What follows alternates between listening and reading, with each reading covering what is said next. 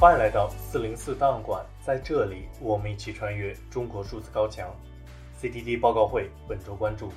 一、中国经济的不景气不会导致中共的垮台；二、大西洋月刊中国模式已死；三、微软声称中国试图用人工智能来分裂美国社会。中国数字时代本周推荐媒体：国际特赦组织。这是一个全球性的运动，在一百五十多个国家和地区，有一千多万民众的参与。这也是一九七七年诺贝尔和平奖得主。我们致力于杜绝人权的侵犯，包括捍卫言论自由以及废除死刑。明明是失业，偏偏说成是灵活就业。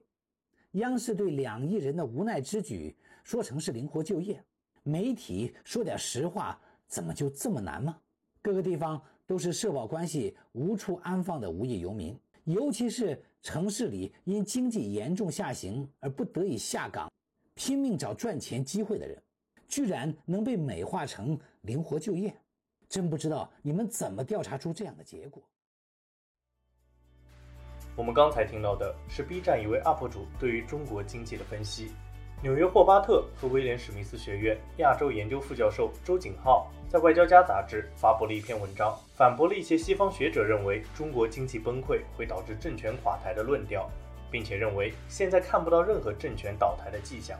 首先，他承认中国经济正面临着严重的问题，由于通货紧缩、房地产危机、出口疲软和青年失业率居高不下，中国经济正在减速，投资者正在失去信心，撤出资金。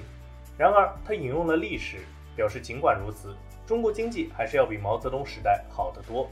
据估计，一九六零年至一九六二年间，由于自然灾害和管理失误，有三千万中国人死于饥饿。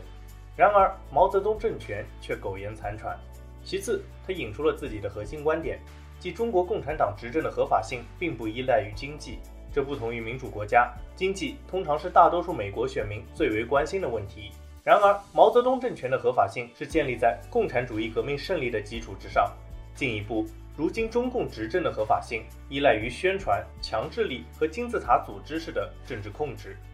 经济表现不佳可能会损害习近平的声誉，但是不会从根本上损害政权。此外，从纯经济的角度来看，作者认为经济存在着周期性，大多数经济体都会经历增加、繁荣和衰退的正常发展周期。而中国由于党国体制，中共能够动用国家所有的资源来发展经济，防止经济和金融体系的崩溃。与此同时，他认为中共的力量依然非常强大，并且几乎没有任何迹象表明中国人民正在谋求反叛。中国共产党拥有着九千多万的党员和八千八百万共青团员，如果有必要进行改革，中国共产党完全有可能在现行政治体制内进行改革。从历史来看，党能够自我革新，这也是中国共产党能够存活到二十一世纪的原因。包括互联网、智能手机和人工智能在内的新技术，有助于发展民主，也能增强中共稳定社会的力量。如果有必要，中国共产党可以像其他国家一样，切断互联网，以防止大规模的公众集会。并且，他表示，中共领导人习近平也不是戈尔巴乔夫式的人物，恰恰相反，他以立场强硬，批评对方搞垮苏联而著称。最后，祝景浩表示，之所以要写文章提醒公众，中共不会因为经济问题垮台，是希望美国社会认清中国的现实。过分强调习近平下台的可能性，并不符合美国的国家利益。相反，它促使中共自我更新，以与美国竞争，甚至可能导致美国沉浸在自满的情绪中，失去创造另一个美国世纪的机会。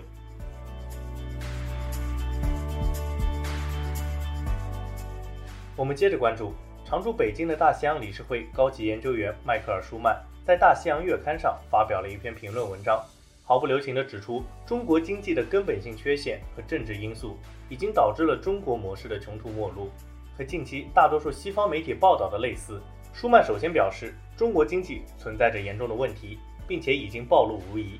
他还进一步预测，如果中国经济照这样的趋势下去，那么中国永远不会超越美国，成为第一大经济体。他认为，中国模式失败的原因，恰恰也是中国经济成功崛起的原因。中国模式的发动机是投资，而且是大量的投资，投资于工厂、高速公路、机场、购物中心、公寓楼。他表示，在中国改革之初一穷二白的时候，这种发展模式是必要的，并且收获了巨大的成功。然而，在中国发展出了更为先进的经济形态之后，中国并没有停止投资的脚步，反而继续投资，也导致回报率越来越低，最终出现了如今的天量债务。十年前，中国的债务总额约为经济总量的两倍，而如今却是总量的三倍。他还引述卡耐基国际和平基金会高级研究员迈克尔·佩蒂斯的研究，指出中国是历史上债务负担增长最快的国家之一。结果就是中国人继续投资。超出了他们的实际承受能力，这也是他们的模式出错的原因。然而，在中国模式失败的背后，深层原因则是政治模式的失败。他表示，其实中国领导人也知道中国经济的问题所在。他援引温家宝的话来说：“中国经济存在着结构性的问题，导致发展不平衡、不稳定、不协调、不可持续。如果想要改变这种投资主导的模式，就需要放开金融业，放松国家对于私营企业的控制。”就像之前中共自己所说，要让市场主导资源配置，而不是国家公权力一味的主导投资。可是这样做虽然有利于国家经济，但是却会削弱中共当局的国家权力。而中国领导人不愿意以政治控制换取经济增长，最终导致了经济的恶化。此外，舒曼还提到了中西交恶以及中共当局权力的任性，比如说清零政策等，这都对于中国经济造成了打击。他悲观地预测，虽然中国的经济已经出现了危机，但是中国当局不太可能认同这一难以接受的事实。相反，经济上的疲软会让中国领导人更加危险，更容易支持民族主义事业，更容易导致侵略外国的冒险，比如说对于台湾的军事掠夺。最后，他则以劝诫般的口吻表示：“我们只希望习近平能够以史为鉴，认识到一个国家的力量只能在其经济实力允许的范围之内发挥作用。”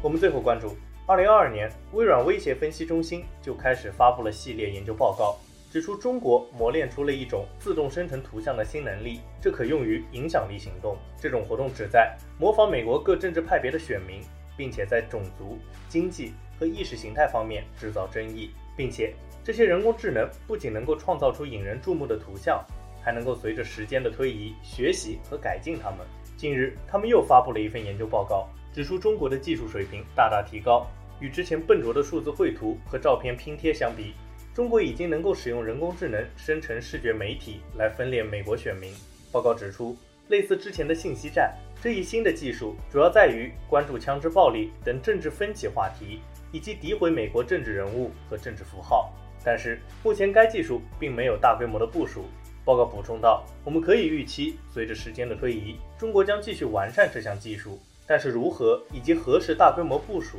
还有待观察。此外，报告还表示，朝鲜也是一个极具实力的网络威胁。但是和中国不同的是，朝鲜的活动重点是情报收集和窃取国家创收所需的加密货币，特别是在海事和造船领域进行情报收集活动。